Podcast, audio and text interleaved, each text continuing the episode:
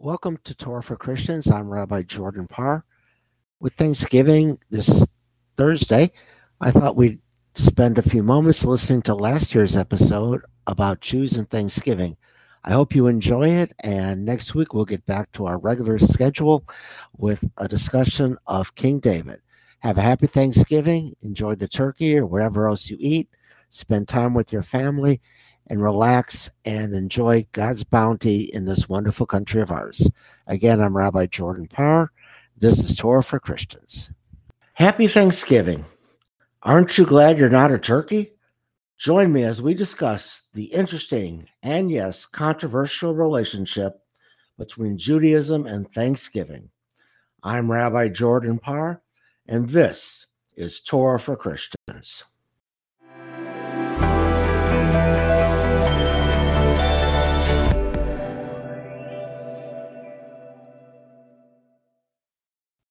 Welcome to Torah for Christians. I'm Rabbi Jordan Parr.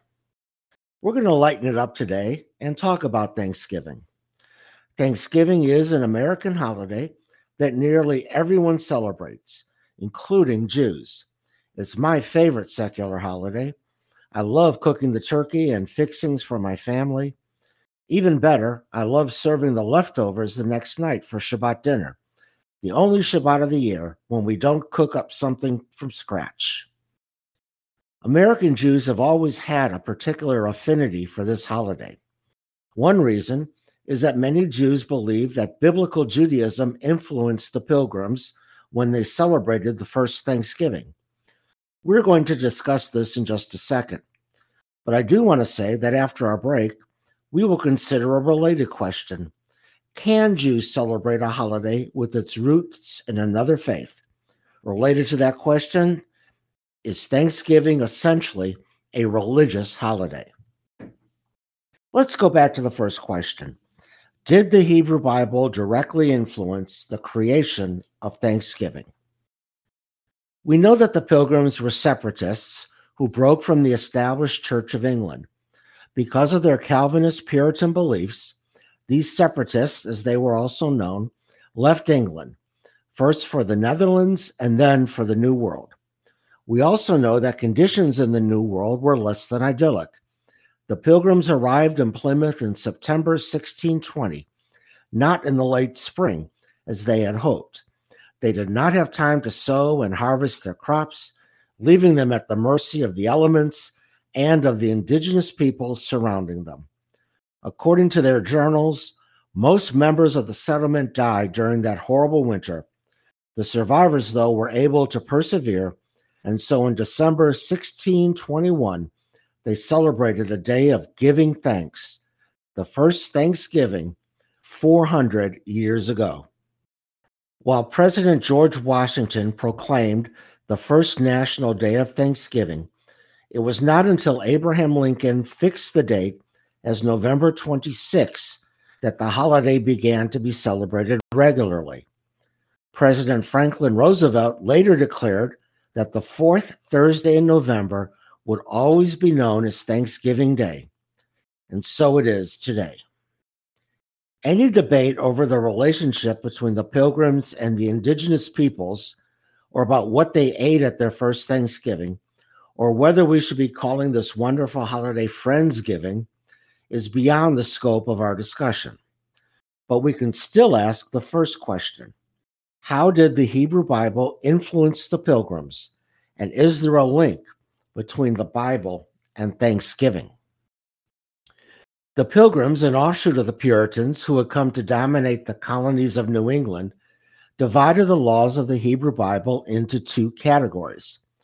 According to Diana Muir Appelbaum, the author of Thanksgiving, An American Holiday and American History, she defines moral law, which applied to everybody, as laws like Sabbath observance. Ceremonial laws, on the other hand, are biblical mitzvot, such as kashrut, Sukkot, and other holidays. These applied only to Jews. According to this interpretation, the pilgrims would not have declared their Thanksgiving to be a version of Sukkot. Rather, they would have declared a day of thanksgiving just as their biblical ancestors had. Rabbi Jeffrey Salkin writes in a different a different tale in his blog, Martini Judaism. Rabbi Salkin recounts that William Bradford, the leader and eventual governor of the Plymouth settlement, unsurprisingly had a copy of the Bible with him. Folded into that Bible was a writing by the Puritan theologian Henry Ainsworth. Ainsworth had listed the times when one should offer thanks the sick, when he is healed, the prisoner, when he is released out of bonds, they that go down to sea, when they are come up to land, and wayfaring men, when they are come to the inhabited land. Obviously, the pilgrim's survival in the New World merited giving thanks. But what is interesting, according to Rabbi Salkin, is the source of this quote. Ainsworth references a man named Maimoni, who was in fact none other than the Spanish Jewish theologian and legalist Moses Maimonides. Maimonides had written these words centuries earlier in his Laws of Thanksgiving, a chapter within the legal code called the Mishneh Torah. Ainsworth somehow had obtained an English translation of Maimonides' work, which found its way into Bradford's Bible. It's clear that the pilgrims did not consider their Thanksgiving a new Sukkot. Both scholars agree about that. But if Bradford indeed was following the advice of Moses Maimonides, then the Jewish connection to Thanksgiving is not found in the Torah, but in later halakha, Jewish law that the pilgrims might have considered themselves the modern Israelites, leaving their spiritual slavery in Europe and crossing the Atlantic, their Red Sea, in order to practice their faith and freedom, a modern Exodus experience is a metaphorical connection. But their grounding in offering thanksgiving, thanksgiving with a small t, might very well be found in the writings of a 13th century Spanish born legalist and theologian who eventually lived in Cairo and was physician to the vizier, Moses Maimonides. Jews, and I would also offer Christians as well, should forget about calling Thanksgiving a new Sukkot and instead come together and celebrate our shared theological imperative to give thanks when thanks are due. Before we carve the turkey, though, we should look at the second question that I posed earlier is it halakhically permissible for Jews to celebrate Thanksgiving at all?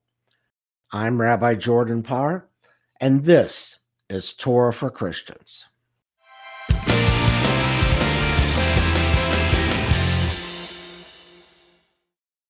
Welcome back to Torah for Christians. I'm Rabbi Jordan Parr. Before we return to our discussion of Thanksgiving, I want to thank you for listening to this podcast. Please remember to review and rate this episode on Apple, Spotify, or whatever service you are using.